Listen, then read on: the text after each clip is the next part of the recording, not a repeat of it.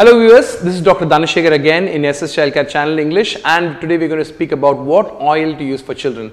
This is a question which I get commonly asked by a lot of viewers everywhere I go. What oil to use, when to use and what not to use. The answer to the question is very simple. The intestine is ready only at about 8 to 9 months to digest the fat which comes from the oil. So for all the foods that you consume, the first one comes as carbohydrates, the second one is protein and the third one is basically fat.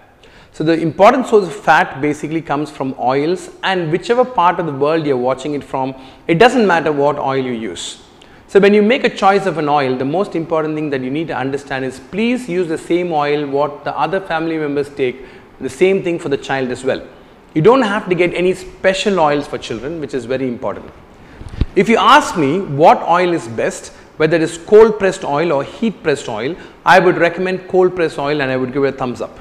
And the reason why I would want to give cold press oil is during the manufacture of oil, whatever seed that is used, whether you use sunflower seed or whether it's used peanut, basic problem is the heat that is used to extract the oil kills all the essential fats that is present in the oil. And that's basically where the problem starts. Now cold press oil keeps everything intact and that's the reason why recent days cold press oils have become famous but because it's a much more time consuming and methodical process cold press oils are expensive too.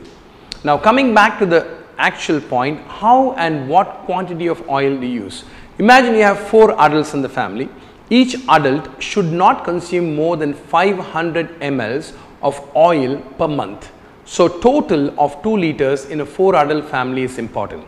In a child, you could say that's about 200 mLs and that would be an adequate amount. And it's interesting and also important to understand that oil should not exceed the needed quantity.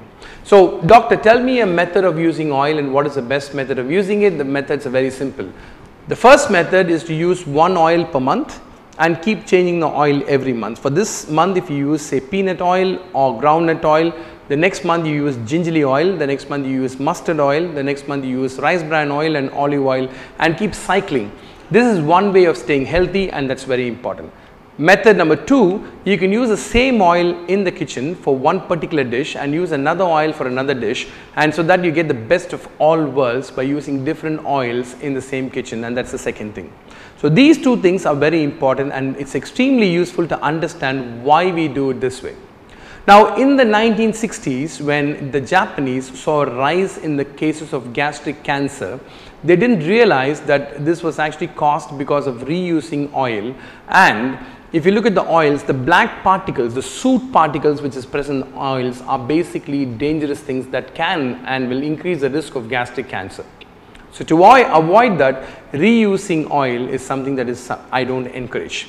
So it's extremely important that you use good oil, cold press oil, minimal oil and do not reuse oil and make sure that you start oil for children from 8 to 9 months and generally oil will be part of frying process or using it in process of making certain ingredients.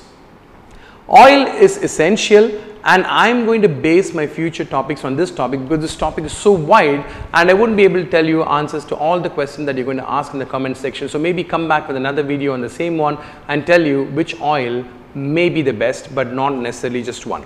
Keep watching, keep subscribing and keep enjoying the scientific content from SS Childcare.